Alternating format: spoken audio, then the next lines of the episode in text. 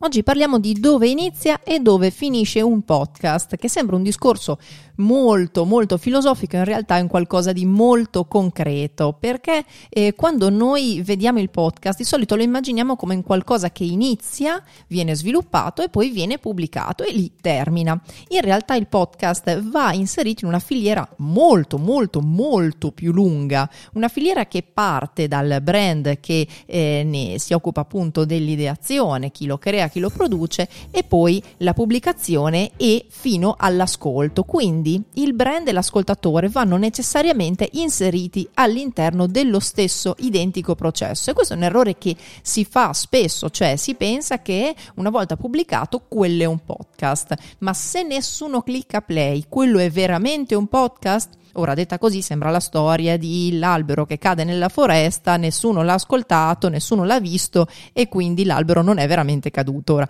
non, non siamo a questi livelli di astrazione. Il discorso che ti faccio io è il momento in cui l'ascoltatore clicca play è il vero e proprio momento in cui il podcast si crea, perché il podcast è sempre una relazione tra chi parla, in questo caso il brand, e chi ascolta, in questo caso l'ascoltatore. Ma per parlare di questo ti racconto una storia, ti racconto una storia di un grande fallimento, il fallimento di un grande uomo. Il grande uomo in questo caso è Neil Young e il suo grande fallimento è il momento in cui ha deciso di passare dal mercato musicale al mercato digitale, perché c'è stato un momento in cui Neil Young ha deciso di buttarsi nel mercato dei digital device eh, facendo un prodotto che potesse in qualche modo fare fare concorrenza a Apple. Siamo nel 2012, Apple aveva proposto il suo iPod Nano da 16 GB e Neil Young inizia a bussare alle varie etichette discografiche, la Universal e l'Atlantic Record in particolare,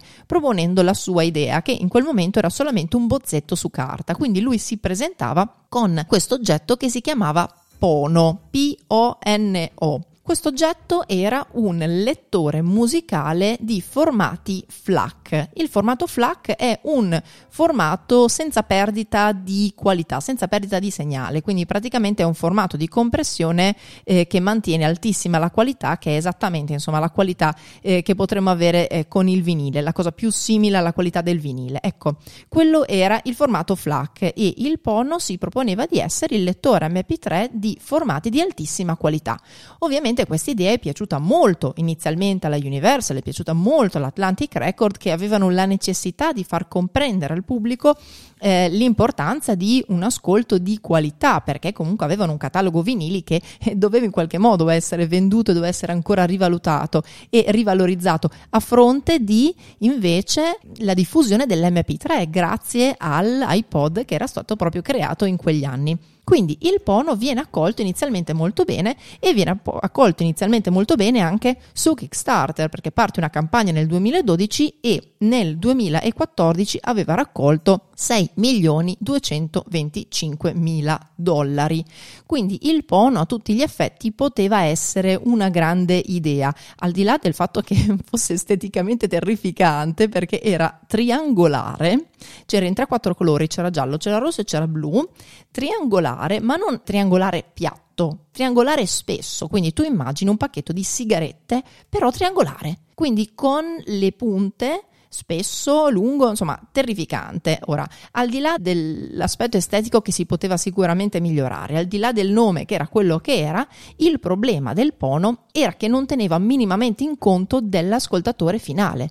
cioè Domanda numero uno, l'ascoltatore aveva bisogno di un ascolto in formato FLAC e quindi di un ascolto di alta qualità? Domanda numero due, l'ascoltatore riusciva a capire la differenza a orecchio tra un MP3 e un FLAC? Parlo dell'ascoltatore medio, non dell'audiofilo e dell'appassionato, perché ovviamente la differenza si sente. E soprattutto, l'ascoltatore medio aveva delle cuffie o comunque dei sistemi di riproduzione che permettessero di apprezzare questa differenza tra l'MP3 e il FLAC? La risposta ovviamente no, perché altrimenti tutti quanti oggi avremmo a disposizione un Pono e non un iPod, iPhone o quant'altro, insomma. Ecco, qual è stato il problema enorme del Pono, nonostante tutta quanta l'enfasi iniziale è stato il fatto che non ha preso in considerazione nella sua filiera l'ascoltatore, cioè si è imposto esattamente come si fa con la pubblicità, del tipo questo è il mio prodotto, tu ne avrai bisogno, acquistalo. E questo non è assolutamente ovviamente il modo di fare, ma questo era il modo in cui si è sempre fatto fino ad ora.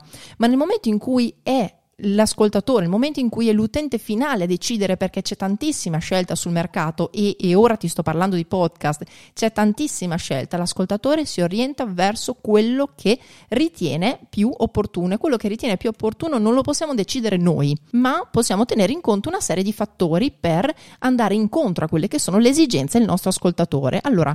sicuramente ci dobbiamo mettere nei suoi panni, cioè non possiamo pensare che il podcast finisca nel momento in cui noi l'abbiamo caricato, ovvero nel momento in cui decidiamo quanta densità informativa mettere in ogni puntata, nel momento in cui decidiamo quanto far durare ogni puntata, nel momento in cui decidiamo qual è il formato che vogliamo utilizzare, ci dobbiamo anche chiedere una serie di cose. Ad esempio, che cosa sta facendo il nostro ascoltatore, dove si trova in quel momento, che cosa altro sta ascoltando e con cosa noi andiamo a, a combattere, che cosa lo distrae? E soprattutto con che cosa ascolterà con le cuffie, con lo smart speaker, in casa, col telefono, in macchina? Ora, ovviamente queste sono tantissime domande, noi non possiamo avere la certezza di tutte queste domande, però possiamo sicuramente renderci conto di alcuni dati che ci sono stati forniti da Ipsos. Allora, Ipsos ha fatto una prima diciamo, eh, ricerca vera e propria sul mercato italiano a fine 2019 e questi dati riportavano il fatto che l'83% degli ascoltatori ascoltassero in multitasking, quindi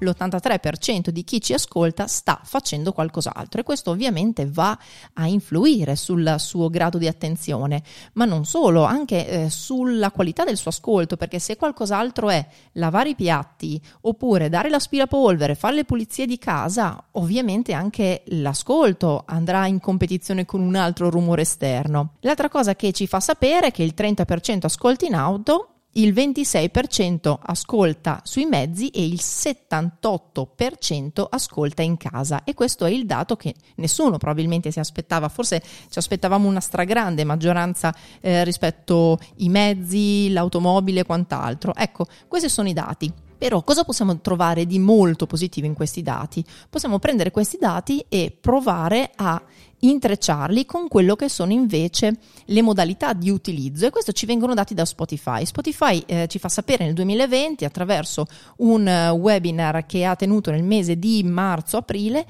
che uno degli utilizzi principali della piattaforma Spotify e principalmente anche verso l'ascolto di podcast è nel momento in cui l'ascoltatore, l'utente, si sta preparando per fare qualcos'altro, quindi un momento di preparazione. Mi preparo per uscire, mi preparo per eh, andare al lavoro, quindi dei momenti interstiziali tra due eventi. Ad esempio, mi sono alzato, devo andare a lavorare, nel mezzo ci sono quei 20 minuti, una ventina di minuti circa è il tempo che è stato valutato da Spotify ed è anche il tempo con il maggior livello di ingaggio e il maggior livello di ascolto attento da parte del, del nostro utente. Ecco, Tutte queste cose vanno tenute in conto e soprattutto va tenuto in conto anche il discorso smart speaker che per adesso magari sembra ancora qualcosa di molto lontano, ma non è così lontano, visto comunque il rating di adozione e il quantitativo di vendite e l'aumento delle vendite. Quindi lo smart speaker ci permette di sapere con certezza dove si trova il nostro ascoltatore, che non è poco, e come ascolterà, cioè ascolterà attraverso una chiamata,